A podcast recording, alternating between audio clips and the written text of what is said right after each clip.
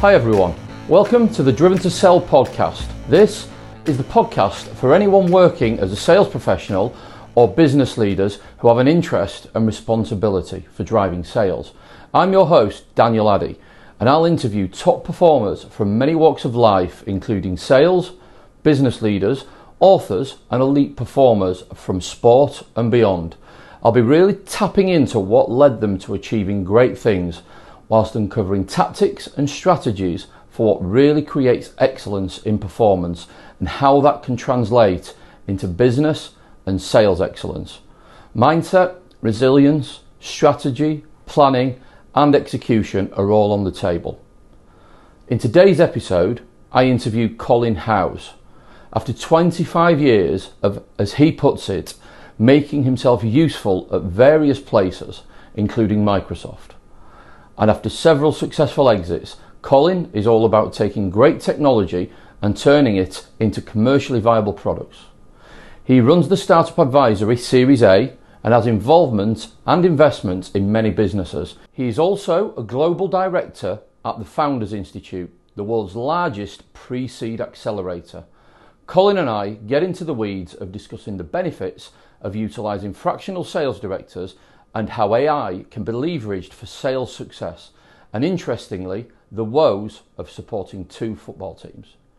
Please check out my content on LinkedIn, search up Daniel Addy, or go to linkedin.com forward slash the sales headhunter and make sure you subscribe to the podcast to be notified when we release the next episode. But for now, remember value yourself so that you can bring more value to the market. So, uh, Colin, we were just talking offline there um, just before we hit record about the best time of day to uh, to reach you. Have we have we got it here, or have I caught you at a bad time? um, it's a very good point, actually. I, I was just saying, you know, like I've I've done four. Like, the stats tell me 465 meetings since February. Um, February the 14th, I think I turned on uh, a lovely little tool called Read AI that kind of gives me all kinds of stats about when I'm at my best, when sentiments at the best, maybe you know when not to schedule meetings because people are always late. Um, yeah, yeah, kind of things. It's, it's it's been quite interesting, and it's the kind of stuff over the last you know what feels like a thousand years. I've I feel like I could have done with in my career. Right, just avoid traps. yeah. So, what is the best time? What's it? What's it come up with? What's the AI telling you? Never. No. Never. don't, don't, don't, talk to Colin. Is that, is that what he came up with? so it's, even, it's kind of bizarre, really, because even though um, I feel at my best kind of coming into the afternoon, I'm not. I'm kidding myself on. My, my, at my best in the morning. Right. And, you know, energy levels I, I, don't know what it is. Maybe it's just after that first coffee. I don't know. Maybe mid late mid late morning for me is best every time. I, I, I yeah. am trying to stave away from the afternoon dump by you try and do these things like hit the gym at sort of half one two o'clock, and then you hopefully get that dopamine and energy boost in the afternoon. Actually, if you go too hard in the gym, you got nothing left for the rest of the day. Forget it. Exactly. So, exactly. If you're going hard on legs or something, then that's it for three hours. So yeah. Uh, Cool. Absolutely, absolutely. So, so, so, Colin, look, tell tell me what you wanted to be when you were a kid. Cash, your, cash your mind back. What, what, what did you want to be when you were a kid? Man, that's the question that you weren't telling me, right? Um, mm. No, it isn't actually. oh, okay. what did I want to be when I was a kid? That's a, you know, I don't think anyone's ever asked me that. Um, I was a nerd. Like I was a, I was a right little nerd. I'd carry around books on programming as an eight-year-old right. on 8-bit basic programming and you know CP/M commands. And and quite honestly just as i do now pretend i know about it and um and and sometimes know about it and know enough about it to get by and to not allow sales guys to pull the wool over my eyes of which i'm a proud member of course a proud yeah. one. Um so I was always, I was, yeah, I was kind of a little bit geeky, um, but then kind of getting older, I was also then like six foot two at 13, you know, so wow. I was, uh, and um, what did I want to be? Let me come back to you on that. I'll, I'll let the right brain think on try, that whilst we carry on. Try and remember to circle back yeah, on it later, but um, I did, I did, what did I want to be when I was a kid? Not a sales guy, surely. Did anyone? It's not. I don't think it's something that anyone sort of goes looking for necessarily, is it? You know, I think you know, I think the only worst thing than a sales guy could be a recruiter, right? you know, I, you know, the funny thing is, you say that, and maybe we can come on to that after. But I've spent 25 years trying to bust that exactly that. Um, yeah. And, and here's the thing. Okay, so what I was exposed to as a as a kid was really like hustler kind of mentality, as in, you know, we'd go and kind of work in markets, in like flower markets. Um, yeah. You know, and you know, my granddad started off as a porter in Covent Garden Flower Market, and ended up as the managing director of one of the biggest group of companies in that in that space. So we'd go in there and see literally kind of like the Barrow boys doing their thing and selling and hustling and yeah, yeah. And ripping people off left, right, and centre, or getting rid of stock. Or and I've got I don't know where it is. Where is it? Oh, it's, look, it's here, impromptu. Look, just the printer. Look, that's my granddad selling flowers to the Queen's flower buyer in 1968, and it wow. says underneath it how they are done, not how it is done, how they are done. oh wow, That's that sums that sums it up, doesn't it? and, and, and I'm like, I, I've I've had that photo for years, and I guess in many ways that is your archetypical hustler kind of sales environment. Um, it was pushy. It had to be pushy. You know, it had to be because you know they were there to make money. And what I um, what I then kind of morphed into, I guess, really was, you know, someone who knew a lot about technology, but could articulate it in a way that most of us could understand. You know, even kind yeah. of programming my granddad's video recorder. We were, we were all there. So how do you do this? I don't know, but you know, I can tell you. Don't worry about it. You can record stuff now. Don't worry about the detail. I'll figure out the detail for you. Yeah, I see, I see so so much as well. Having sort of worked in the tech industry myself, uh, or with the tech industry myself for over twenty years, there's so so many guys that are, are in these commercial roles or leadership roles, or they're not necessarily perceived as techies, but actually in some way, shape, or form they grew up as a techie or wanting to be a techie, but perhaps they weren't that way inclined yeah. mentally, uh, or they weren't that adept at it. Um, and actually, they were great communicators, but they still have that passion for it and you know, a good mate of mine, interestingly, met him probably t- met him 20 years ago through the recruitment business, actually, as a sales guy. Um, he got into the business, and I noticed this is something in your background as well. He got into the business of ethical hacking. Um, which I always find is probably that kind of business that people of an entrepreneurial mindset might want to get into, as well as having a technical mindset. Tell me, tell me a bit about that. What, what got you into that?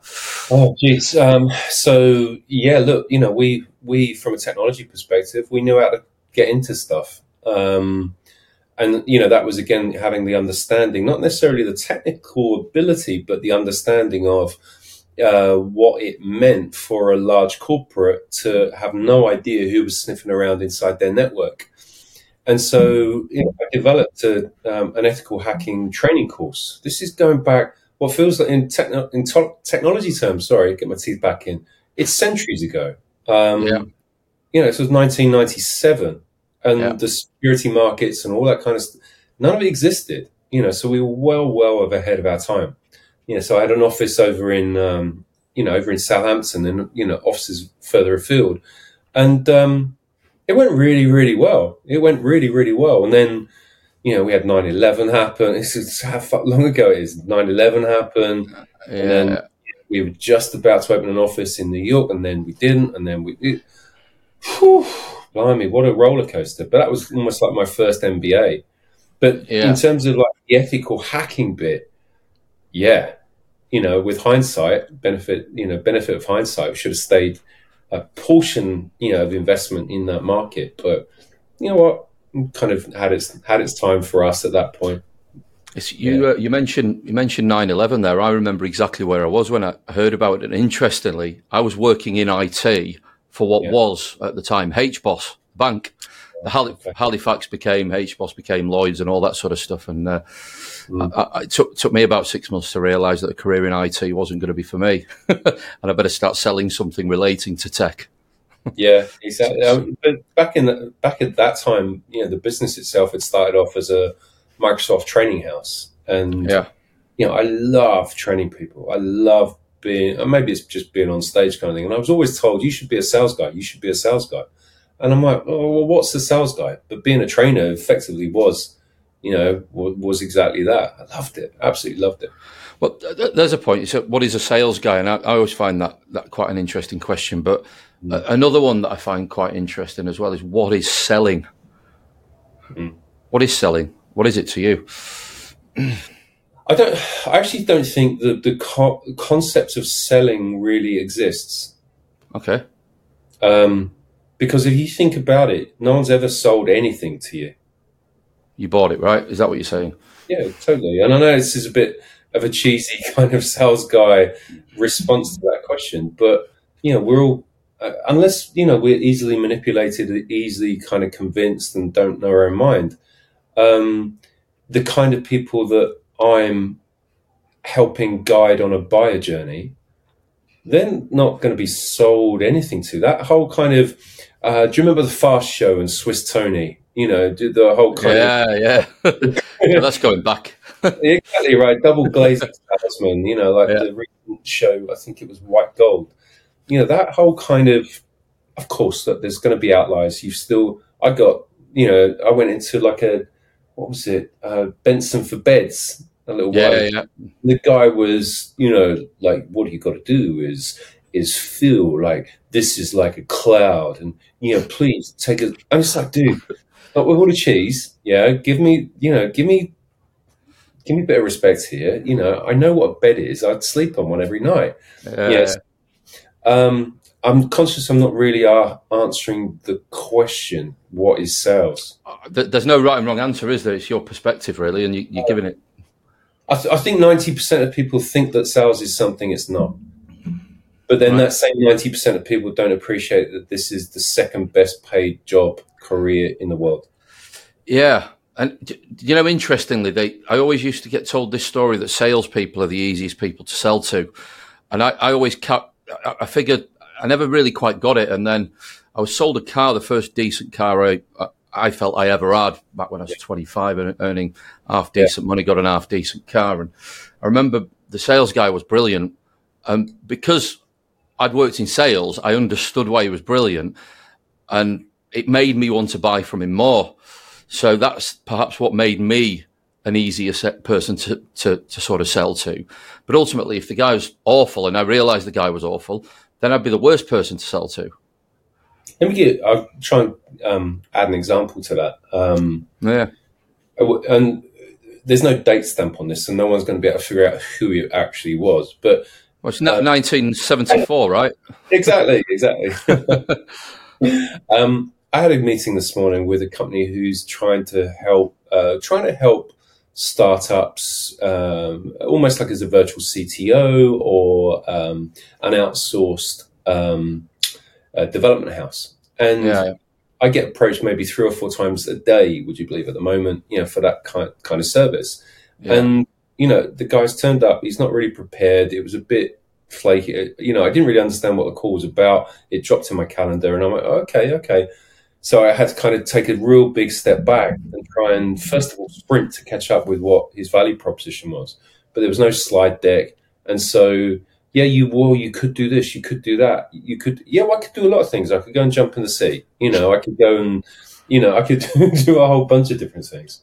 And so he didn't really give me or allow me any opportunity to get alongside him and yeah. come along or participate or understand my pain and the kind of things that my the people I work with, what their pain is, and trying to line around it. They had their set value prop. Sorry, they, they did have a value proposition. It was we don't work with startups who haven't got any money.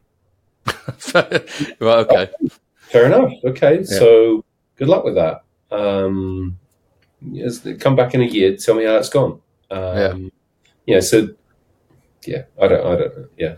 I can't remember the context of the question now. Sorry uh, yeah, yeah, we were talking about um, salespeople being being sort of easy to sell to, uh, but but ultimately, I think it's about, like you say, it's about coming in prepared and knowing what your value proposition is, because anyone can do anything, right? I think is what you're saying. You can do anything, and you can do it of your own volition. Why do I need you here? Yeah, that's really exactly. that's really the question. So, something else as well, Dan. That you know, I, am really doubling down on this. Um, and it's kind of sad to say this, um, but nobody cares. and anyone anyone who knows me, I say this all the time. Nobody cares. Nobody cares about you, me, your podcast, my podcast, what until they hear you addressing their pain in some way. Yeah, what can you do for me? I know it sounds terrible, but but it's ultimately that's what it is. It's what's the problem? What's the pain? How can how can someone this thing or this yeah. whatever it is, yeah, help help me in some way? Exactly. Get, get away from pain or move towards elation or something great.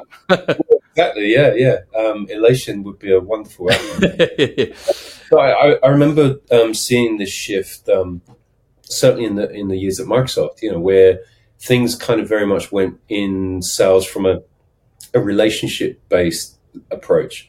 Yeah, let's all go, go and play golf and let's go and do this and let's go and do, and you know, you kind of buddy buddy. And then eventually I think people realize there's only so many hours in a day. You know, all of us have got our own things. Yeah, by, sh- by let, let's do all those things. Absolutely. But yeah. it's got to be some, a little bit of outcome. There's got to be some value add to that conversation, that relationship. And so, you know, I think that leads it and lends itself to very much a consultative sell. You know, yeah. very much a um, bringing a company something that they just would never experience if yeah. they carried on. Or let's face it, making their billions of dollars. They might not be aware of something that could really, really transform a certain aspect of their company. So you almost owe it to that big company to show it. How, how do you, on that one, I think a, a, big part of the challenge is almost getting in through the door or breaking the barriers down to sort of be able to demonstrate what that value is. Yeah. sometimes that can be the biggest part of the challenge, certainly for, I guess, your, your new business salesperson that's that's out there sort of treading the streets yeah. um, and, um, and, and all that sort of stuff. How, how, how do you sort of demonstrate value if no one's willing to give you the opportunity to sort of get into a conversation, so to speak. How, how have you sort of been able to do that in the past or trained yeah. other people to do that? Oh my gosh, There's, there are so many different ways you could answer that coming from, you know, every single element of marketing, branding, sales, you know, just full on positioning. So, um, let's, let's try and start somewhere. Um, if I, if I wind the clock back maybe about five years or 10 years ago, um, maybe let's let's call it about six years. You know, things like things like LinkedIn and, and things like that. You know, were used and were popular and were doing well. Um, and you could have a you know try and connect with someone and press a button and you know manually get in front of someone. You go, oh yeah, God, that's pretty cool. Yeah, I've got a couple of thousand people in my network. That's awesome. You know, if I wind the clock forward, you know, I've got thirteen thousand people in my network. You know, and a whole bunch of those are the cohort that I, I work with and address. Yep. And so therefore, you know, if I look at all that work and time and effort that's been kind of nurturing that audience, that then means that I have my own little mini marketing department as a sales guy. Yeah. Yeah. Which means that, you know, I take the pressure off of marketing to allow marketing to do branding, positioning things and not necessarily like the the San Francisco model, which is you know MQL, SQL driven, but yeah. where marketing don't really have any say, not say any involvement in the sales process once they've got tick. This is a an MQL. So I'm, I'm coming. I'm trying to come all the way round to your to your question, which is how, as a individual sales guy, do you kind of batter down, down the door?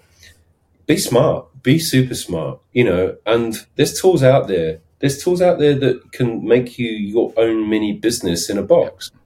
Um, you know, look at things like ChatGPT. Don't rely on ChatGPT, you know, yeah. but look at the content you're posting. You know, look at your kind of. Um, I've probably got a book on the back shelf here about become a person of influence. You know, um, and and all sorts. You Have know, you got that one. Hold on a second. Yeah, I think I've got it. Uh, it's up there. No, I've got everything. It's not not that one. You see that? That's the one. That's the one. Where is it? Daniel Priestley, yeah?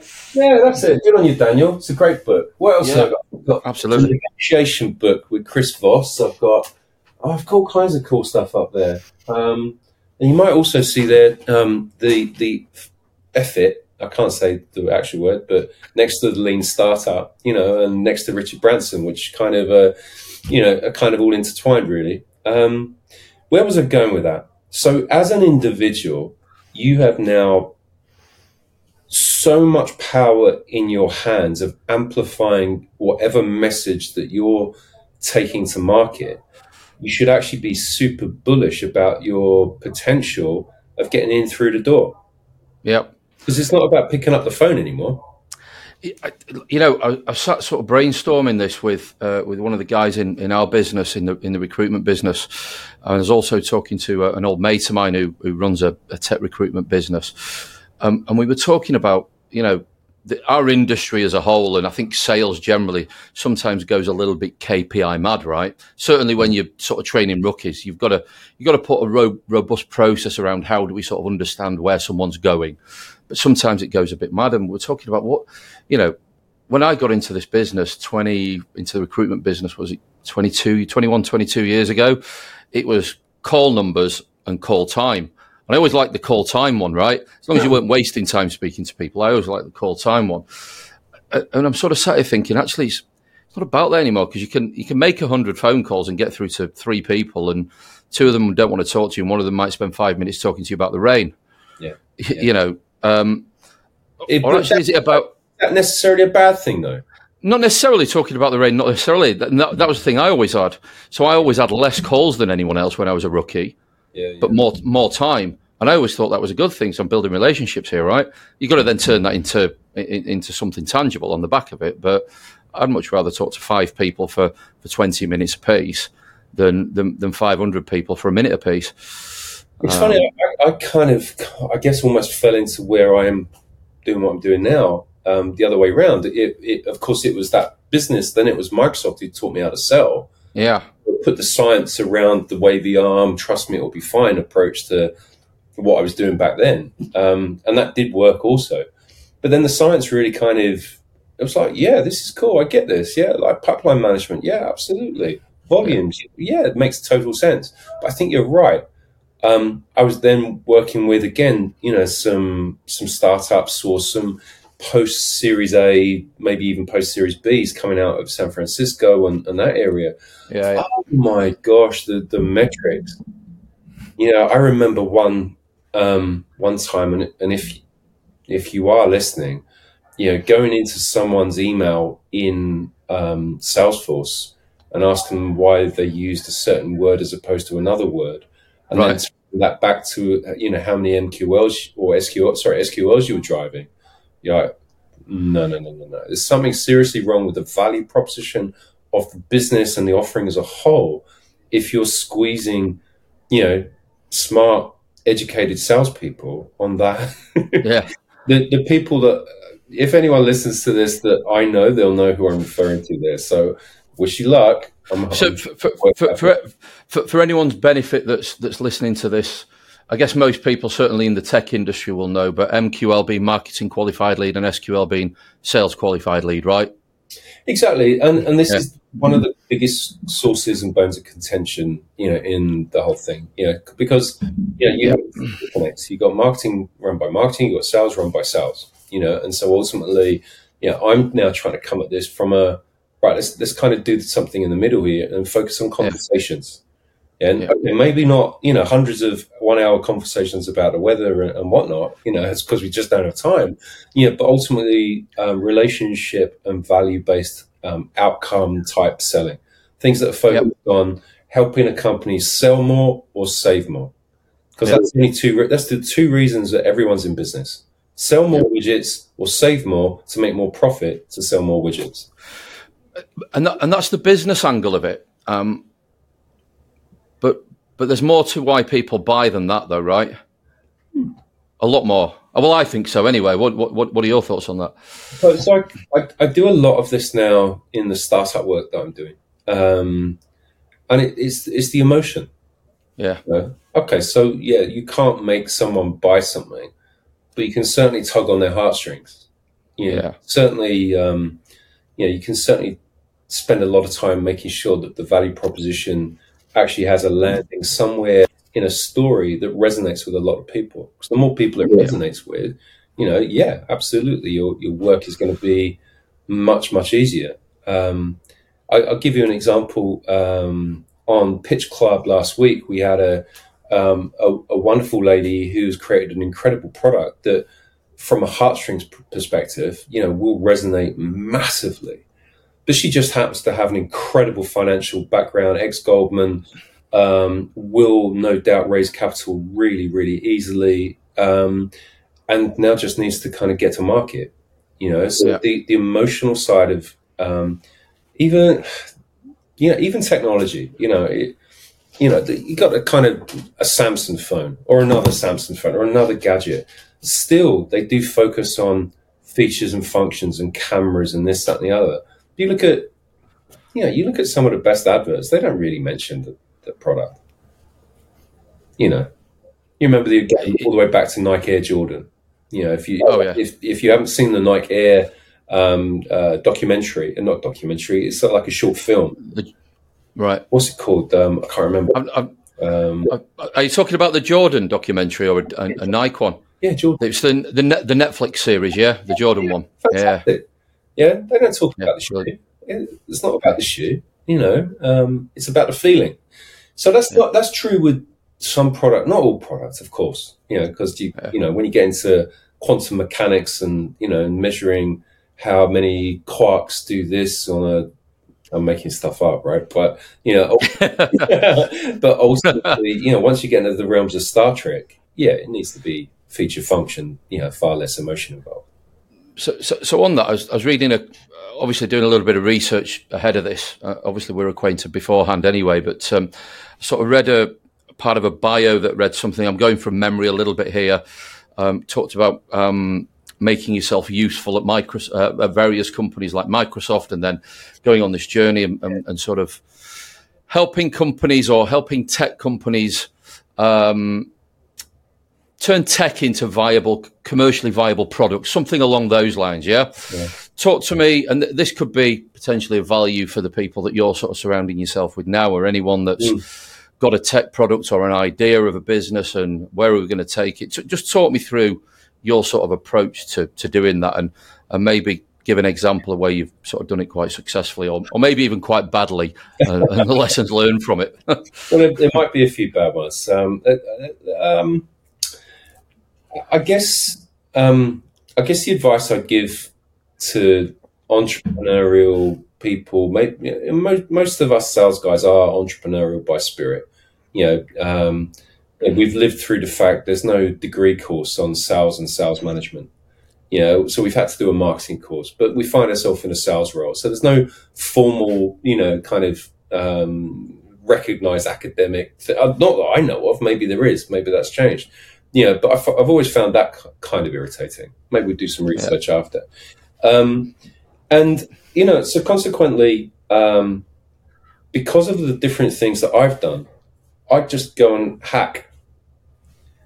And so one example would be the pandemic. The pandemic had just started. You know, I found myself in a position where um, I was doing a lot of work with a, a massively funded, um, not CCTV, AI camera facial recognition startup. Yeah. Um, pandemic started and went, oh, Colin, oh, we can't afford you.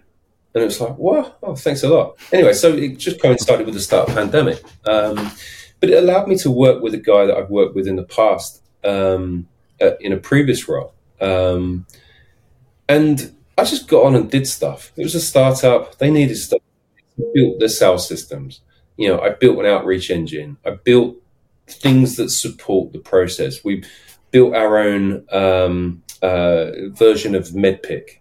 Uh, we called it Bowdick, the little Viking. Yeah, we we you know just had a bit of fun doing some cool experimental stuff. And at the start of that startup, to be honest, none of it, neither us, myself or the CEO, knew what one of the key acronyms in that market stood for. Right? right. It was like an IT ops, um, AI based IT ops. You know, before AI was a massive thing. Um, yeah but all of that work and all of that funnel building and all of that you know opportunity building and that got enough traction for them to get to their Series A. You know, led by two monster organisations. Uh, yep. They're well on the way to Series B now.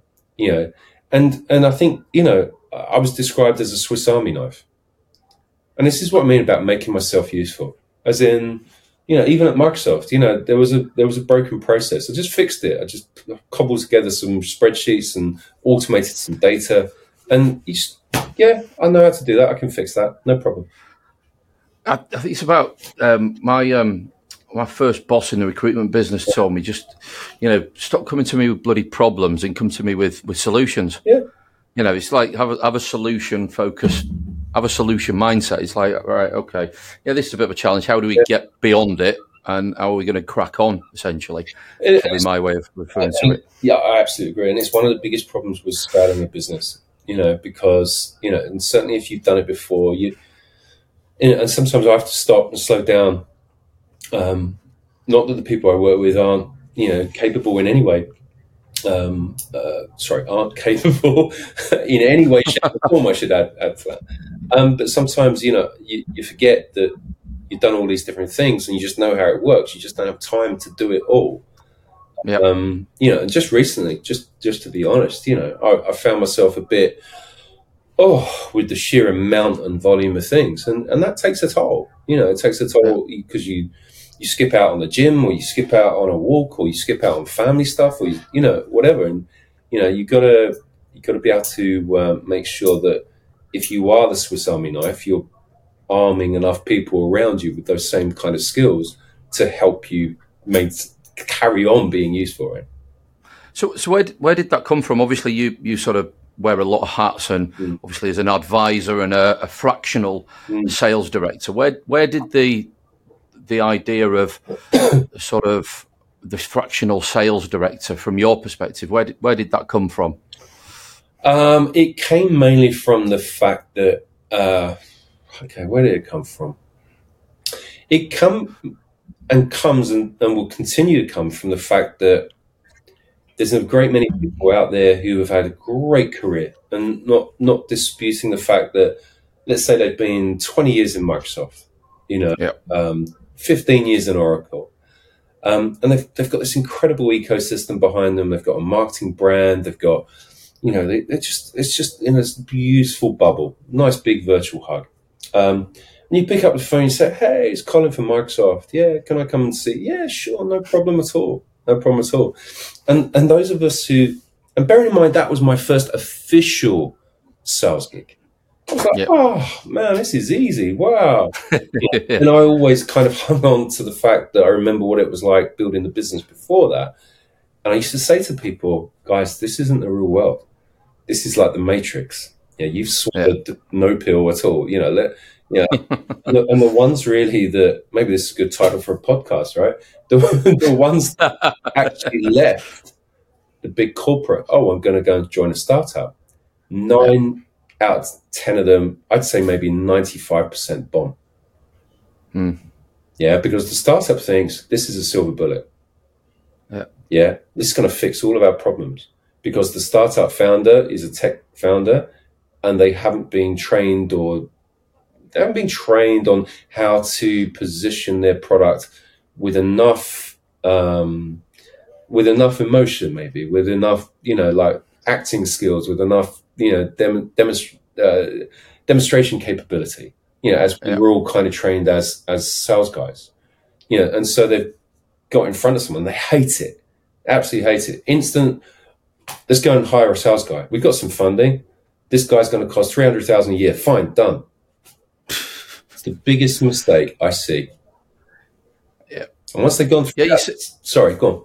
No, no, you go for it. Yeah, no, go Once for it. they've gone through that sales guy and it takes nine months and they've realised, geez, we've got to raise again or got to, you know, go and ask mum and dad for some more cash. Um, they realise that they can probably get as much done in a fractional capacity uh, in terms of what they need right now because they don't need thousands of MQLs. No. They need a few things to work on, you know, to be able to show what they're capable of to the next part and the next part. Yeah. So I think that I think that's that's really the whole premise between the fractional piece. Yeah. So is that is that is that the the area that you're really focusing on then? That that sort of startup sphere, um, and, and, getting them from maybe they've got a, a, a minimum viable product, but no one's buying it at the moment, and yeah. or whatever, and and, you, and they need that first sort of couple of client case studies to then be able to leverage it at scale. Is that kind of what your the mainstay of what you're doing is? Yeah, pretty much. And you know, I kind of turn up and there'd be no um, uh, there'd be no um, avenue to amplify the good stuff that they've done. You know, yeah. so the marketing's a bit hit and miss, or you know, someone hasn't really you know paid enough attention to, uh, I guess, outcome and sales led marketing. You know, as in call to actions and you know. Uh, meeting links and you know just basic yeah. stuff like that really you know but and then pulling it all back into a crm and being able to track and then run meetings based off that crm yeah so so typically i find that you know it's a bit of a black magic kind of thing pandora's box that i open up and they go oh wow this is incredible for me it's totally basic but yeah, just yeah. as on the flip side if i went in to try and you know figure out how to code something in Python, they go, "This is totally basic. What are you doing?" Yeah. So just coming at things from from uh, hopefully complementary angles. I, th- I, think one of the um, th- that's one of the truest things I've heard is, is, that it's about valuing yourself and what you bring to the market. And I I always used to find that really challenging. Certainly when I was younger as well, and as I got older and more mature, also they say, um, got a, got a few more wrinkles. You sort of you realize that actually the things that are second nature to you, mm. that are easy to you, are, are actually quite mind blowing to some people, right? And and sometimes you undervalue yourself based on that. Certainly, I did when I was when I was younger as well. I don't know if you you ever found that. I think I think everyone, um, regardless of um, whoever they are, whatever they've achieved, suffers from imposter syndrome. Yeah, you know, um, you know, this this afternoon in, uh, my my calendar's telling me in two hours and forty eight minutes we're running another pitch club. You know, so I've got you know twenty five people coming along, all registered to kind of come along to the session. Yeah, super exciting. It's great. It's like Fight Club but for startups, kind of thing. You know, and and and realistically, um, it it it's um it, it's full on it takes yeah. organizing. It takes a lot of thought process to go into it. Um, now, obviously, you know, I'd like to think at some point along someone's journey they remember Pitch Club and you know and remember you know maybe a bit, maybe hopefully a bit of a pearl of wisdom or a nugget of advice that they get either from myself or one of the other mentors, and they come back to us further down the line and say, "Hey, look, is there something else that we can you can help us with from a fractional perspective?" Yeah. You know, and that's why, uh, not just because, but because I love it as well. You know, I love seeing people's development and journey. It's, it's brilliant. We, uh, I, I, I, sort of entered when, when I set the business up, end of 2016, mm. set the, the, the recruitment business up, and in 2018 we went into a business accelerator. Mm. You, you might be aware of it. It was called Entrepreneurial Spark, right. um, sponsored by NatWest. So make of that what you will. It, it is what it is, but it was a great experience for me, forgetting all the other stuff, right? Um, sort of surrounded by 70 odd other entrepreneurs. Some of them had an idea. Some of them had a business that had been running for 20 years and they, you know, they, they were stuck in a rut and they, they wanted to go somewhere. We, we'd been in business for a year and a half and done okay. Mm. And for me, I just wanted to be in that inspirational, aspirational sort of environment. And it was great. And we used to do the, we didn't call it pitch club. I can't remember what it was called, but every single week yeah we people and and you could see the people that were, were, were sort of really into it and that were really going to go somewhere. Because no matter how much for for want of a better expression they were bricking it to have to stand up in front of 70 peers and however many other people in the room as well they, they do it anyway because they knew it would be a learning experience and you could just see the way that people came on in terms of the way that that just doing that pitch enabled them to understand their product, understand the value proposition, but more importantly, communicate that to other people. And that's one of the most powerful things that any any business person or any salesperson for me can have is that ability to communicate. Well, what is it that you do, and why should why should I care? Yeah, it's huge. It, it really is huge. Yeah. Um, I think one of the interesting things about the accelerators, and um, I do a lot of stuff with FI. I um, co-lead and co-direct the London chapter. Um, yeah, and it, and it's great. It's really really good fun. But the um, it's like a Hunger Games sometimes, right? As in, you know, like all of a sudden you look around and a startup's disappeared because you know if you do screw up, if you do pitch and it's it bombs, or you pivot and you haven't quite figured it out, and you you score below a certain threshold, then yeah, you're at risk of being cut out of the program. Yeah, because we're only trying to focus and find the very best ones. So what I wanted to do was create something that wasn't punitive, was supportive and still direct. Because it's super important that people are able to receive feedback. Because you know we're, we're surrounded by people who tell us how great we are. You know, you just have to ask them. You know, the, the Yeah. important feedback is where someone tells you you're a jerk and this is why. Um, Yeah. Well, maybe, maybe, maybe. not, um, but yeah, that's that's the whole concept of Pitch Club, um, and we, we're just about to launch Pitch Club Africa, um, which I'm super excited about. We we partnered with an incredible organisation um, in uh, in Africa, and uh, who knows where else. Cool. So, just going back to a little bit to back towards the start of the conversation, we touched on AI a little bit, and obviously, you some of the companies that you're involved with are, are sort of hot in that space and doing some great things. I've, I've seen, but what, one of the things that I was really interested to find out from you is what you believe, or what role you believe AI can have as part of selling or as part of the sales process for a company. There's a question. How long's a piece of string? There you go. Um, well, yeah. Um, someone sent me a meeting invite um, uh, a little while ago now um, for 20 years' time. And it was sitting around a pond somewhere over the hill over here. And we decided we're either going to be hiding from the machines or they've created this incredible utopia that we can all live in without working Yeah. Because I, I do think, and I, I can sound like a little bit of a crank on this, I do think that we're at the tip of the, we're on the pimple of the tip of the nose of the giant of, you know, uh, Yeah. wow. Um, and so in terms of selling and, and that kind of stuff, I, I don't see why I've just bought, a, uh, I'm very excited. I've just bought a t- uh, an air fryer. Yeah. With a Oh, what? Sorry. an air fryer with a combination Oh. Microwave, all kinds of things. And I've just Yeah. yeah. come onto the call here full of excitement. Could I get it working? No, I couldn't. Yeah. So the first thing AI needs to figure out is, you know, why the AI air fryer doesn't work. The other, um, the other gadget I've got here is my robot vacuum cleaner, who's the dumbest machine ever in the world. I spend most of my life chasing him around, you know, fixing things he's broken. If that's the future of AI, then we're all safe. I doubt it very much.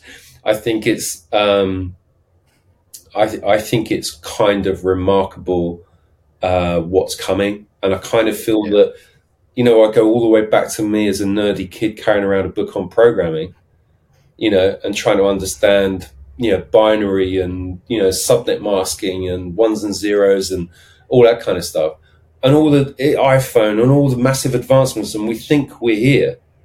You know, in twenty years, basically all we've done is that, and then we're going to be here in twenty years. You know, it's unbelievable, unbelievable. Yeah. So, you know, if we could just could take sales and selling as a tiny, tiny, tiny fraction of that, I think that's maybe part of an answer. You know, does it exist anymore? I don't know. So, someone's out of a job somewhere. Yeah, yeah, and you know, for, for the um, for the least flexible, for the single dimensioned, not only salespeople but workers of in any space. Yeah, Yeah. absolutely, hundred percent. Absolutely. I'm going to sort of take a little bit of a Sure. a, a, tu- a turn here. Um, so I'm I'm a massive sports nut um, of of many varieties, and you might I don't know if you can see behind there's a boxing glove and a, that, yeah. this um this thing here. Yeah. that's the that's the um that's the that's the program from the very first Leeds United match I ever went to in uh, on the seventh of March, 1990. Yeah, Um, couldn't have been any less glamorous in the old second division. Um, Leeds v Port Vale, and we drew nil nil. So uh, uh, how I'm still a Leeds United fan, I'll never know. But there we go. So um, it's a little segment that just for a little bit of fun, really. I wanted to sort of try out. So first thing is, who's your, who's your favourite sports team, and if not sports team, sports person. You know, who's, who's your team? And if you're not into team sports person, because everyone's got one, even if they're not into team sports, right? You really make me think here. Now, I, am a bit torn because I was born in London, so I've, I've, always been a Tottenham supporter.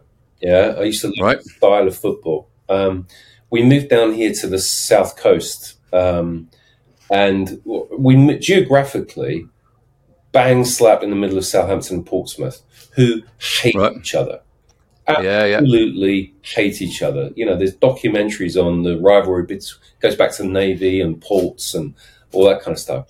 So I'm I actually have a Southampton season ticket because my dad likes to go and watch, and we started going about eight years ago. I've got yep. a Southampton season ticket, and I live in Portsmouth. Right, I couldn't no be good. more torn. I, I, love all sports. Um, I, I, I played a, a, lot of golf, not as much as I should be doing. I cycle a lot. Um, anyone who's at the peak of their of their game, you know, hats off, kudos. Um, we had the Clipper Around the World yacht race start here on uh, Sunday, and I've decided to sign up to the 25 26 race. Uh, wow. Breaking news. And I was honored to meet um, Sir Robin Knox Johnston, the first guy to circumnavigate first person to single handedly circumnavigate the globe back in 1968. And um, I, I, kind of asked him, you know, did, was he aware of all the chaos he caused in the local area with all the traffic and um, whatnot? And we had a we had a laugh and a and a conversation.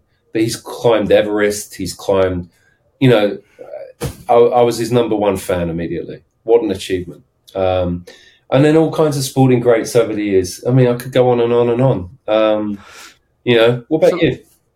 Let me try and give it a frame. Obviously, I've I've sort of um, nailed my colours to the mast, so to speak, in terms of Leeds United. But yeah, f- football was my first sport. But being a being a northern, rugby league, something I, I, I sort of participated in a little bit. Uh, very poorly, may I add. Yeah. Um, so I, I, like a bit of rugby, rugby union as well. Um, but um, but yeah, football's my thing. Played a bit of cricket in my yeah. time, but as, as, I've got older, got into cycling as well. And interestingly enough, we, we may be time stamping this here a little bit. Yeah, yeah. Um, yesterday, I was driving um, the East uh, East Yorkshire back from the East Coast over here, um, and I got caught in the traffic for the Tour of Britain. Ah, which has got which is up here. At the well, yeah. I mean, it left here um, yeah. this morning, so uh, yeah, we got caught in that, and uh, literally just before the junction that they turned off, so I didn't even get to see it. Ah. so I just got stuck in the traffic. Ah, so, uh, so yeah, I, I, got it. I got into a bit of road cycling over the last few years as well, which is, is pretty good. It's good. I, I love my you know, bikes, um, and you know, I've got about six scattered around various various places. And um, I got out last night. Yeah, a bit of a stressful day. I thought, uh, and I, I, shouldn't say this, but you know, no helmet, sunglasses, on a big 29 mounted bike, bike, just flat as a pancake along the beach, and it was absolutely beautiful. You know, but it just kind of, I, I've played all sorts. I've played yeah. Union. I've played Aussie Rules. What a game! Oh my god, uh, what Tough a game! game. um, and you know I played a lot of football, um, a lot of golf. What's not to love? What's not to love? So, so, so, yeah. so, so, this is this is why I asked you. Obviously, we, we, we can chat about it all day long, mm. um, but it's it's a little segment that I'm I'm, I'm testing out um, at the moment where I ask you your favourite sports team, and I ask the next guest yeah. this question, and because you're my first guest, yeah. the, the question has to be this: if I were a Leeds United fan, I would. uh, ooh, wow. Um, well, Southampton will be playing you um, this year, so that could be interesting. Yeah, come on down. Yeah, we'll we'll grab a uh, grab a beer. Um, I think many clubs that have been relegated from top flight, they need to have a good, hard, long look at what's happened in that preceding few years. I think Leeds, you look at Bielsa, you look at, you know, all the kind of stuff that, that happened there. There's a lot of hype, a lot of beautiful football for the first year, if I remember rightly. And yep, first year or two, and then years of that. Everyone figured you out. Yep. Yeah, and I think it's almost like the it was the blockbuster video approach to football. You know, yeah, fantastic concept. Love this. I love the fact he doesn't. You know, he crouches down there, but people are smart and people will out innovate you really quickly unless you move with the times and and flex. So same's true with Southampton. You know, incredible academy down here. You know, produce some yeah. of the best players in the world. You know, started to squeeze the academy from a price perspective. Yeah, all of a sudden get relegated, pressures on the academy, and so on and so on. So yeah, yeah, I don't know.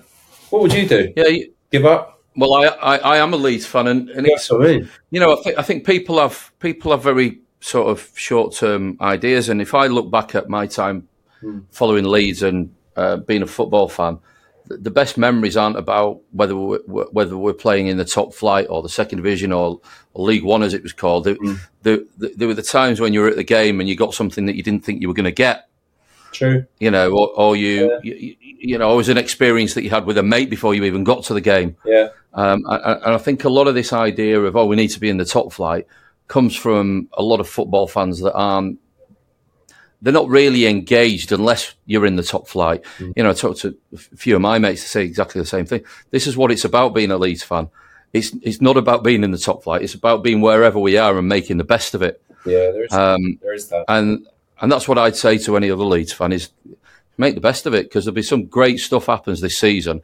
Even if we finish third bottom of the league and get relegated, it'll be awful. Um, but there'll be some little nuggets that you can take away um, and tell your kids about, or you know, tell your tell your nephew about, whatever, and just sort of embrace that side of it. Really, um, I, obviously I you want to win. You you want to win, but you know it's. it's um, some. I, I think it's also reflected in you know what's going on in that town at the moment. You know what's going on in the wider economy. In the you know you you look to something like for that for entertainment and a bit of release. And so yeah. for me, I, I, got back from um, I got back from um, overseas. What in uh, mid March? We managed to avoid the winter last uh, last winter, and um, and then didn't see Southampton win for the rest of the year.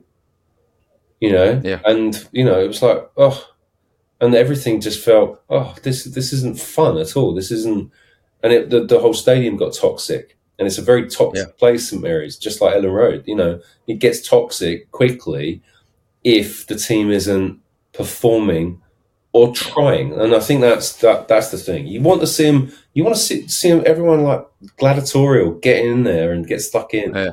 What happens happens after that. Yeah, yeah, no, absolutely. Uh. So, um, so for you, then, am I going with Southampton or Spurs? Because the next guest I have gets the same question, but it's either Spurs or it's Southampton. And quite frankly, I'm not sure the next guest is even going to know who either of those, those two things, what, what either of those two things are, and that's probably going to be quite fun in its own right. I, I, think you, I think you're probably right. Um, you I, need to nail your colours to the mast. Well, I've, I've, always been a Spurs supporter. It was the only ground where they'd lift up the ground so we could uh, up the the fence so we could get in for free. yeah, as kids. So go, um, we'll, we'll, we'll, go with Spurs then. I think, I think it'll be Spurs, but then I've got two leagues to support now. I've got, I've got no. I don't have to sit there watching Tottenham, you know, in the Southampton ground, watching Tottenham score and or and trying not to celebrate. So I don't have that. I don't have that kind of you know tension there. Yeah, it's a little bit better. The guy that the guy that owns these um, the, these couple of buildings, our offices here, he's a big Spurs fan as well. I was chatting with earlier. He's a, he's a good mate. Is it is it Steve Perryman? Yeah, yeah. He's, he's good mates with uh, he's good mates with Steve, and he's a, a big Spurs fan. He's a bit of an old boy. He uh, he, he, loves his uh, he loves his football. Steve Perryman. Wow, so, I mean that's going back. Wow, that's Ossie Ardiles and um, you know Ricky Villa kind of territory. Yeah. Yeah, that's it. Yeah, just on the cusp of coming into my time, just before really. I think um, I was late eighties and early nineties was my real time. So, uh, so yeah. But but look, unless there's anything else you you want to add, you know, I, have I've really enjoyed this chat. Um, I guess it might be useful. There's one thing: if anyone is a, a young, keen, eager sales guy, just hang in there. All right, um, yeah. it's worth it. It really is. You know, you'll build a great career, you have some incredible experiences. You'll meet some incredible companies, and you you know you'll you'll do really well financially and aspirationally. You know you'll you'll do you'll do you'll do just great. You know, uh, I think that's yeah. yeah. I think I think that's one of the hardest things, certainly for rookie sales guys or girls, for that matter, yeah. getting into the business is is you know seeing the light at the end of the tunnel, right? So you know, I was about to finish up there, but how how, how would you persuade someone to, if they were worth persuading, right? yeah. um, however you define that, how would you persuade them to hang in there? What what, what would you say? You know, because so for, you know, I, I always used to think about it as how do you how do you keep motivated, but then and then as life went on, I, th- I thought, well, forget motivation because that's not always going to be there. Sometimes discipline's all you need right? If motivation's there, great, ride it, yeah, yeah. but it's not always going to be there. So I, I, would, I guess, how would you sort of say to that person, you know, keep at it?